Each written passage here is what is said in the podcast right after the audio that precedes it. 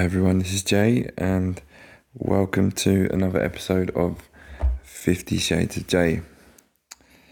So today's topic, um, I think I'm gonna call this one something like internal, external, something like that, like these two opposites, uh, internally and externally, and you know, sometimes I record things just because I'm thinking about it at the moment, and um, I think I thought about this subject on and off for quite some time, but but lately this is sort of very um, relevant and something I'm kind of thinking about a lot at the moment and experiencing through conversations with other people and probably a few things that came up with uh, my conversation with Ian on one of my last episodes. So, um, and it, you know, like a lot of the themes on this is going to be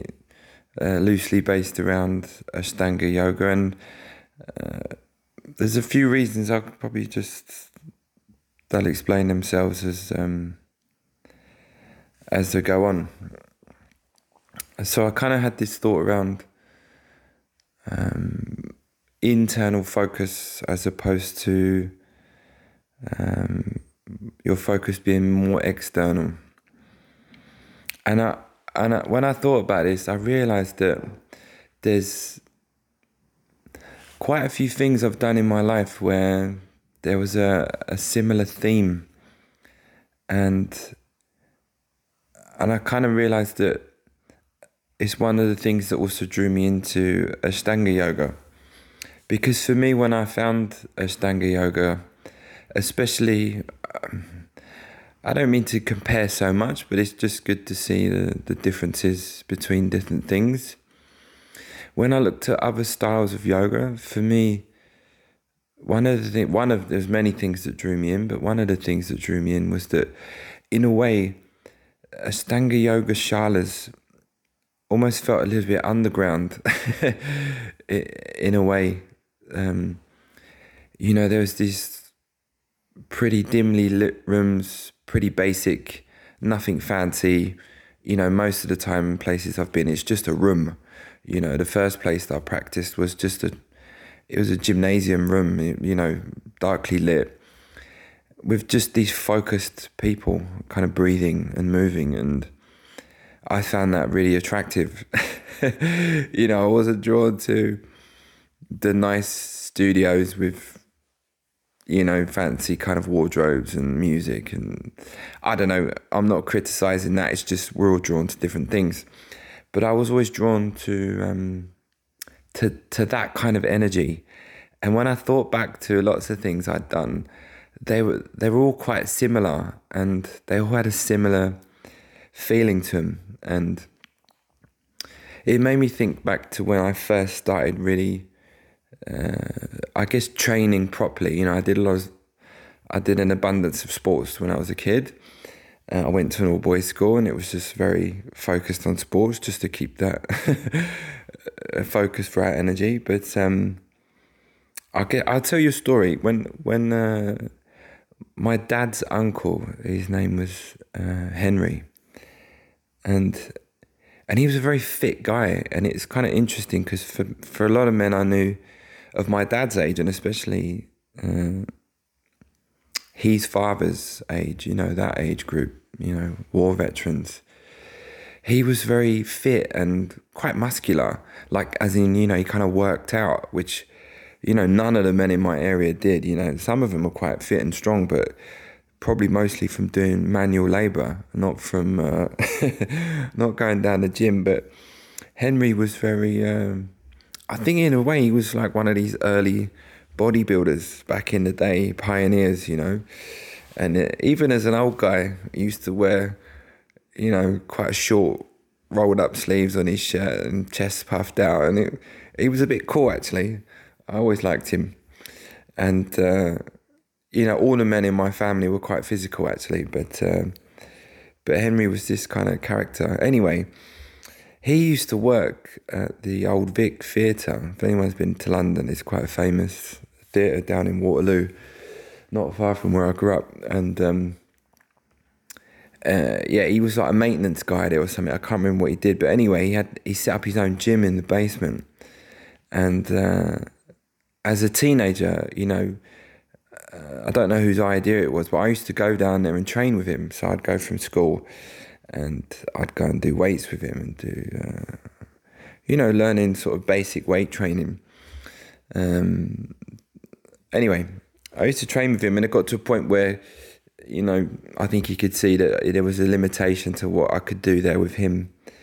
And again, this was like a pretty, you know, rundown old cellar. And we'd go down there and, and train, you know, it was like kind of focus time and it was really good. Anyway, his friend is a guy called Dave Prowse. Probably you've never heard of this guy, but he played Darth Vader in in the Star Wars movies. Like, uh, there's a famous story because uh, he never did the voice, you know. I think they recorded some scenes with him, and he's from the north of England, this guy. And um, obviously, the voice didn't match. so I think they edited his voice out and um, dubbed in, uh, you know, who is it? James Earl Jones, whoever played the voice of um, of Darth Vader. But anyway, Dave Prowse, he was a big guy. You know, I think he was a quite a famous strongman bodybuilder in the UK back in the day. And he had this gym in South London near Borough High Street, Borough Market, if anyone knows that. And again, pretty rundown place. And he used to run it with his two sons, James and Steve. And uh, I used to go there as a teenager for free. And the deal was I had to tidy up the weights and kind of look after the place a little bit, which I never really did because James and Steve were pretty chilled and they just let me do whatever. And I was like the young kid who used to come down there and train. And, uh, you know, it was great. This place was epic. I loved it. It was this old spit and sawdust place. Uh, and it was just had a great energy, you know. It was just really sociable place. I made some lifelong friends there as a teenager. Great social thing really run down. I mean, nowadays you don't get gyms like that at all, really. I think, but um, especially in those locations. But it was great. I learned the basics of uh, you know powerlifting, really strength training. Uh, some amazing training partners, and really, you know, learned how to train strength in my body at quite a developing uh, age of a teenager. But I always remember, again, you know, it didn't really matter how it looked, but people loved the space. There was a great energy, and everyone was really focused in there. And it didn't matter how it looked. It was not important. It was more important was the space and the people, and that's what really made it. And we all loved it. It was a real, like a family kind of vibe there. I went there for many years as a teenager, and and I realized that I continued that theme a lot through my life. Was finding spaces of focused concentration and uh, it was much more you could say internal in a way because it didn't really matter where it was or what it looked like. And it was the same when I got into Brazilian Jiu-Jitsu you know it's like you know just it didn't matter where it was. Just I knew the day I tried uh, Brazilian Jiu-Jitsu I knew this was what I was like this is for me. It's like I walked in a room and just it's funny to think back now what I used to do, but you know, I walked into this room of just dozens of men just breathing and sweating, just trying to choke each other unconscious. I was just instantly drawn to it. I was like, I need to do this. this is epic. But it was, you know, it didn't really matter what it was. It was just this super focused room of people, and and it didn't matter where it was. And uh, I fell in love with that for years. You know, I dedicated years of my life to that, and it was amazing. It was a great experience. And um, anyway, I'll digress. I'm not going to go on a on a tangent on jiu-jitsu. That was a huge part of my life, but. Um, and then the same with Ashtanga in the way, you know, and I heard all these stories of um, these old shalas back in the day, and, and it, I've heard so many stories like this, and especially from the older generation of practitioners that you know, they go into this room, they probably saw some poster advertised about practicing yoga in some abandoned church or some old building and you know, they walk in, there's just these super focused people breathing and moving and, and uh, you know, developing this internal concentration, this focused concentration, this this type of concentration that is very much internal as opposed to external. And when I think back to all these places I've done these different practices, they lots of the time it was very easy to get into a flow state. It was very easy to get into this time loss, this space where you're in your body, breathing and moving, and you're not really thinking about anything else, how things look. You're just in the zone, and we all know that feeling. It's amazing to be in a flow state where you're not really in your mind, you're in your body, moving, breathing, and you have this kind of focused energy and there's so many things I've done in my life that have developed concentration and focus, but Ashtanga yoga has definitely been the peak, the apex of that. It's I've heard so many other practitioners talk about that, this ability to concentrate and focus, and and I don't think that necessarily takes a long time to develop that. It's just it's part of the practice, but again, it's a very internal feeling, and I think I'm gonna just go into that a little bit more because there's there's layers to that. I feel there's many, many layers to that internal concentration, and I think there's stages of it where it's like peeling back the onion. You you just keep going. You know, it's. I think in the beginning, you know, when you see beginners in a yoga studio in a room in a shala, most of the time they're looking around what other people are doing, how they look, what they're wearing, you know, whatever. They're looking around. It's very difficult to concentrate. Their minds all over the place, and that you see people change over time. That that awareness becomes much more insular. It it starts to bring about this. Uh, the external starts to drop away bit by bit, and then it becomes this other type of focus and it just starts going deeper and deeper and deeper. Not for everybody, but for me, it's um, yeah, it feels like you're peeling back these layers of an onion of yourself internally with your breath and your your concentration, and to the point where I think that it becomes this central focus of your your inner line and you know Ian talks about this with this with his philosophy of bandha, but I I feel that it's it becomes this center point of your being, your your abdomen, your around your hip. It could be lots of different places, but it becomes this very internal feeling, and to me, that's where the magic happens. You know, that's really where the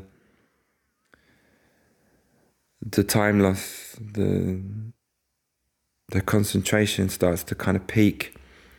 And, and you know, the days I find that when I'm practicing is are the best. They really are. And there's nothing quite like that. Maybe it's not so easy to put into words, but it's uh, it's an experience, and it's it brings about a certain quality. And to be honest, these days I I kind of mostly like practicing on my own in a kind of dimly lit room uh, with as least distractions as possible. And that can be hard, especially with modern day living. But I mean, there's nothing quite like this, the energy of a good shala with the right teacher in the right space. And that brings about a different concentration and uh, energy that can allow us to kind of push maybe and go to some other places in our body and mind and uh, but it's very different to practicing on your own. And really I think that's where I get the most from in terms of the internal experience. And yeah it's uh, when I look back I think I've always been drawn to that. I've always been drawn to these kind of more deeper internal practices rather than these what I would say are more superficial external types of practices where your concentration is much more outside on how things look or just generally externally. And it's kind of interesting because where I teach and practice mostly at the moment um, with On Yoga in a studio in Gamlebyen at Lila Studio. I would say it's quite an external place in a way. You know, it's it's very pretty. There's big windows, and you have a nice view of the east side of Oslo, and and you know, on the days when you're coming early and it's dark and the sun rises sort of mid practice or at the end of your practice, that's beautiful. It's like a very beautiful feeling. But admittedly, I mostly find that distracting. and I do enjoy aspects of that, but it mostly takes me out of where I'm actually trying to really go, which is um, this inner concentration, this inner self. And uh, it's interesting what we're drawn to as practitioners or wherever. You know, uh, Ian spoke about this in his last uh, podcast with me when I used to practice with him in Bali, in in this cafe. It's above a cafe. It's like a raw food place called the Seeds of Life, and upstairs they have this space that, in the morning, it's the shala for spacious yoga for Ian, and then afterwards they turn it into more like a seated area. Anyway, it's not so high, but if you go up there, there's a little view. Uh, if the blinds are rolled up, and as Ian's noted on the last episode, sometimes when I'd come in in the morning, I'd get there pretty early, and some other practitioners would roll the blinds up, and Ian would come in and roll them back down, and and I knew then, I knew what he was doing. You know, I know, I know what his focus was. I know where he was trying to um, not push you, but take you is probably a better word. And it's this uh, holding space for you to go inward rather than outward, and uh, finding that inner voice or finding that space within yourself where the external starts to drop away and your ability to listen to that internal voice becomes highly focused. It's like a tuning fork. It just it gets tuned continuously. The more you do it, and the deeper you go, the more layers you peel back, the the easier it is to listen to that, and the more yeah, like you're tuning an instrument. It's it's a very different experience, and like I say, I was kind of looking for the least amount of distractions possible, and and I try to take that into my teaching style, you know. And it's every Mysore room and every yoga studio and shala is different, and there's nothing wrong with um, or studios or teachers that bring about a different focus. But it, for me, I'm always drawn to those teachers that can hold space for you to go inward rather than creating distractions that may take you outward. And for me, it's a completely different energy and it's a completely different feeling in a room where someone is holding this neutral space for you to go inward. It's what a good yoga teacher, in my opinion, should do is not make the room about themselves. It's not about them at all. It's holding space for you to explore, and it's neutral it should never be dependent on how that person is from day to day. It should be a giving space that allows you to explore.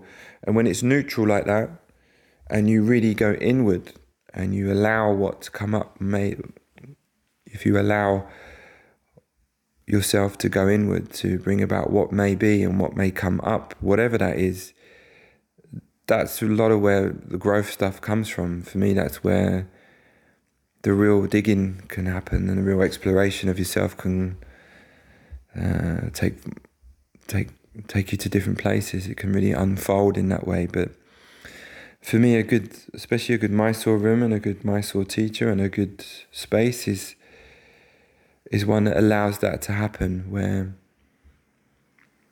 and in a way, it's kind of um, not controlled, but um, it has a framework, you know, it has a framework where we all agree to be in this space and um, take care of that in a way. It's it's sacred. It's to me, it's like a church. It's a very sacred kind of place to be and explore, and it's not one where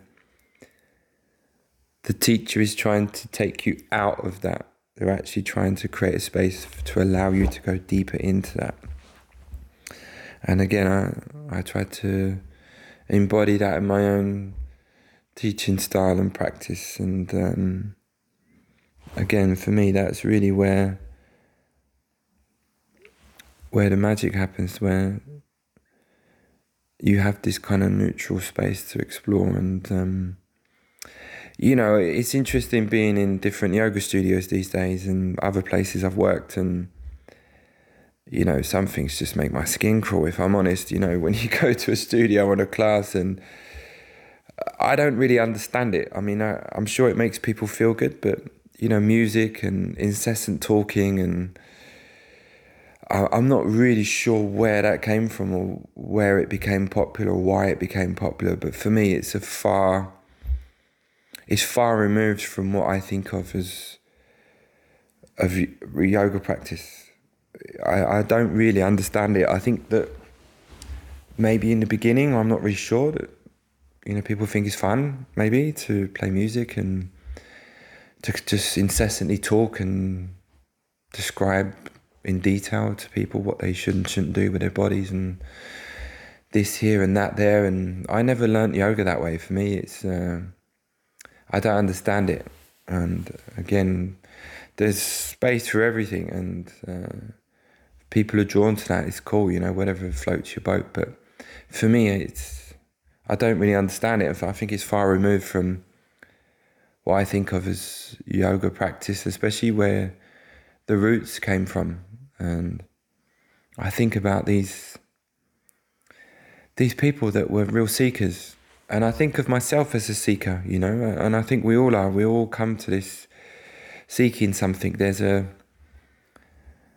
there's a drive, there's a there's a pull towards these practices and you know, for a long time, I wasn't even sure why I, I was drawn to it. It was just, but I knew I had to trust it and go with it. But I think really there's this drive to balance our energies out. And once we find a practice or a space that can bring that about, we're just intuitively drawn to that. I think I've said this before, I see ourselves as energetic beings. And for me, as humans and all species and all consciousness, there's always this desire, this pull to find balance between two opposing things. And I think that's what draws us to these things. And when I think about these seekers that, you know, are out in these difficult places, these difficult parts of the world, in caves, in forests, in in nature, cold, hungry, you know, going through these different practices to bring about these heightened senses of experience, to go inward, to take themselves into their bodies, into these spaces where I can't really describe the word. I don't want to use magic again, but something happens. Something that is probably difficult to explain, but for me, this is about bringing about inner strength. It's about bringing about self empowerment. And I think that comes from learning yourself and knowing yourself better and knowing the things that drive you and knowing the things that make you afraid and knowing the things that you're frightened of. And I think that comes about from going inward and exploring yourself into these deeper layers of yourself that is more about the internal than it is the external. And I really do feel like this brings about an inner strength because when I relate internal and external, I think of that in terms of how do you give yourself power? How do you define yourself? How do you seek information? Are you reliant on other people to help you and to tell you what to do? Or does that come internally from a place you trust? That for me is is the epitome of inner strength is when all you have to do really is listen. And not from a place of fear which I think mostly drives people to look for external advice. And I think that we all need teachers from time to time but really a good teacher and a good space to practice is someone and something that enables you to trust yourself more so you're not reliant on other people and teachers to tell you what to do all the time. And for me, that's been one of the biggest things around the Ashtanga yoga system is self-empowerment, is teachers and spaces that cultivate that. I mean, there are some teachers and spaces that don't cultivate that. And unfortunately, that can be quite common. People looking for followers and uh, people to make them feel good, you know, students to make teachers feel good, to feel worthy. And they're taking their power away from them, and it makes me sad that that's, that is the case in some places. But it's not how I learn it, and it's not how I teach it. And really, a good teacher is teaching you real self empowerment to trust yourself and to guide you along the way. But really, mostly, they're teaching you to think for yourself, feel for yourself, be decisive on your own so that you can make strong decisions about the direction of your life coming from a place of knowledge and trust within yourself without fear. And that's the the other layers to this, you know. It's all it's all interesting what we do with putting our legs behind our head and I don't know all these other physical movements, but they're you know, the real juice is these other layers. And it's fun, don't get me wrong, I love using my body and and vinyasas and jumps and you know all of it going into my body on a daily basis but which is, uh, can be difficult at times too i'm having a bit of a difficult thing at the moment but um, but yeah these other layers to me is really where the where the juice is and and in a way, I think part of it is this ability to not need so much, you know. When I think again back to these sannyasins or these sadhus, these practitioners, these seekers that would go, you know, reading these stories back in the day of even Buddha's story, you know, these renunciates, just you could say in a way going to extremes. Well, definitely extremes, these practices of renunciation and taking the body into these extreme states to renounce things, to take away the need, to strengthen the mind and the body to the point where you don't need so much. And I think there's a power in that, you know. There's a power in not needing so much, or at least having the patience to wait when you need something, you know? And when I think about the opposite of that, you know, kind of maybe rich, entitled people, I see, you know, mostly I see that as a weakness, you know, it's, you need so much, you know, you need so much to feel comfortable, you need so much to feel good about yourself. This kind of comfortable lifestyle with everything at your will when you need, when you want someone else to run around and do it for you. It's this kind of privileged, entitled lifestyle that, you know, in, in our culture and society now is sort of seen as uh, successful. You know, it's uh, it's an aspiration for a lot of people to a goal to ha- have this kind of um, comfortable, wealthy lifestyle with everything you want and when you need it. And I really don't think that leads to happiness. I think it gives you options and some sense of freedom, but I don't think it makes you happy. And I think generally it can kind of make you weak and very needy and very kind of fragile. And uh, I think the practices that I've been talking about today do the opposite. They're maybe trying to encourage the the sense of self empowerment where you don't need so much, and at least, yeah, you can be patient in that moment where You're not going to act out and freak out when you don't get what you want when you want. And we've all seen that in society. You know, people can be like children. You know, throwing the toys out of the pram when they don't get their want and what they want, and it's a weakness, and it's something that I don't want to encourage with, especially with my teaching style or my own practice. Is uh, a neediness around that. You know, to have super nice things you know, we don't need so much in life, and it's nice to be in nice homes and studios and things like that and shalas. There's nothing wrong with that. It's great, you know. But when I think back to the things I've been drawn to over the years, it's it's not so important. It's more about the energy of the room, the other practitioners, the people, that focused energy. You know, it's um, it's like a relationship and I, I thought of this the other day, and when I think about yoga practice and shalas, to me, it's a it's a relationship between two things. Like everything is relational, yeah. My relationship with a teacher, as same way with my relationship with a student, it's a give and take thing.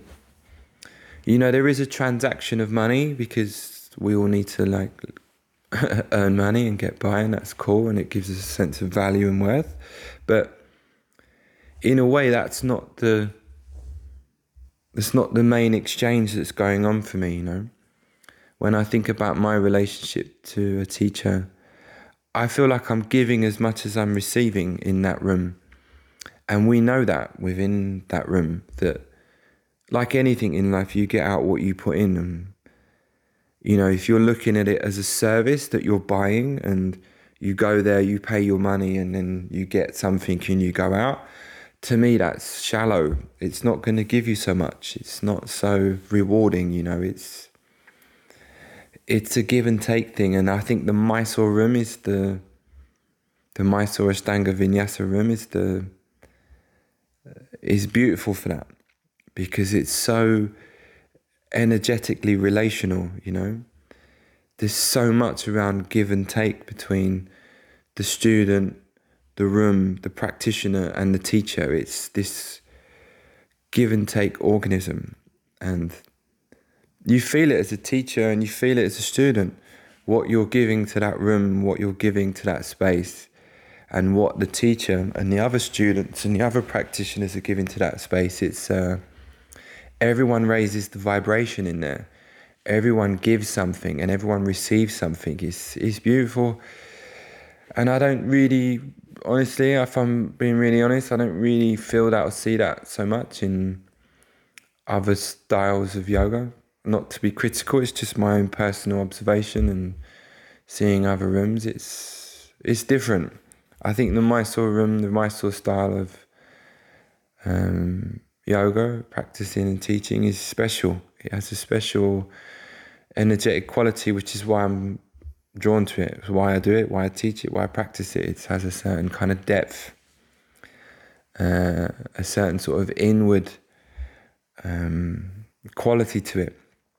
You know, I, I, I really can't understand how you can go inward so much when there's music and people talking and it's uh, it's just a distraction, you know, for me. And I'm not being critical. It's just my own personal opinion. It's it's not something I'm drawn to. I think I've practiced with music before. It definitely gives you something. There's a certain maybe energy to that and a, a kind of feeling, but uh, it takes me away. It takes me out of where I really want to be. And mostly when I'm practicing, that's it's always the inward journey. It's always the the quietness, the stillness, the breath, the body, the movement, the the focus inward that has brought about the most change for me and brought about the most insights into my life and cultivating intuition. So I think everything else can be a distraction. I think there's space for that. I think there's space for other styles. I think there's space for different practices that give you different things. But um, you know, the inward journey of uh, a quiet room with the right space and the right people is is gold. You know, it's uh, it's a different feeling. But uh, yeah, I've been thinking about this a lot lately. Mm, what I'm drawn to and what I see, and neither of them are right or wrong. But I think it's interesting what what we're drawn to and where where our attention goes to and uh, in a way you know when I think about modern yoga studios and shalas and there seems to be this energy I see of um, you know I don't want to use well-being I mentioned this maybe once before on a on one of the podcasts but you know, I, I think a lot of people go to yoga to feel good, and I get that. It's cool, you know. We we have stressful lives, and we have pain in our bodies, and we we want to feel better. We want to feel good. We want things to feel better. We we want to fix something, you know. And I, I said this before, but I don't really maybe necessarily practice for that reason. Mm. For me, it's generally mostly always been about this inward exploration, and I think the byproduct of that is um, the benefits we see in our physical and mental state. And don't get me wrong, I think yoga is an amazing tool at, you know, healing the body and healing the mind and bringing about balance. And there's so many facades to what the yoga practice gives us. But um, in a way, I, you know, it can be maybe a little bit misleading to think that the only reason to go is to kind of feel good because I think when you generally, genuinely find a practice, an authentic practice that suits and fits you, that you can go and explore, that won't that won't always feel good. Yeah, it won't always feel good some days.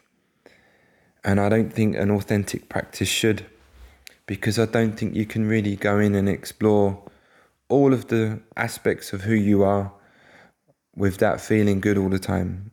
And I think that what I see a lot in the yoga world uh, these days is more of a a feel good thing, more of a a spa kind of feeling, you know, more of a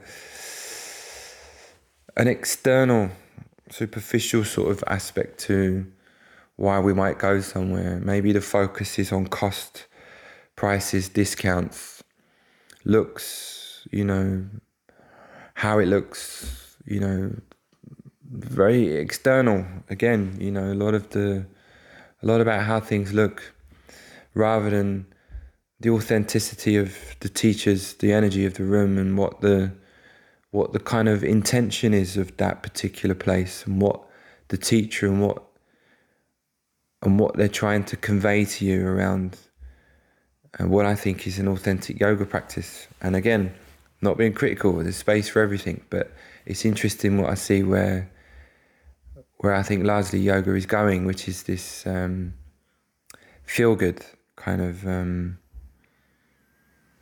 maybe pampering. You know, maybe the focus is to to kind of see a, as a service where someone is paying and you're trying to make people feel good at the end of it before they leave or walk out and to me that's not what I do it's not why I go in and it's not what I try to teach because maybe you won't feel good at the end of practice and I think a lot of times some days we won't who knows what might come up? Who knows what might bring itself about in the body, in your nervous system, in your mind that day? It's uh, it's a lottery. Who knows? But I feel like if a teacher or a space is trying to kind of, you know, what's the word? Not push, but um, take you in a certain direction where they want you to feel good and want you to kind of be smiley and happy and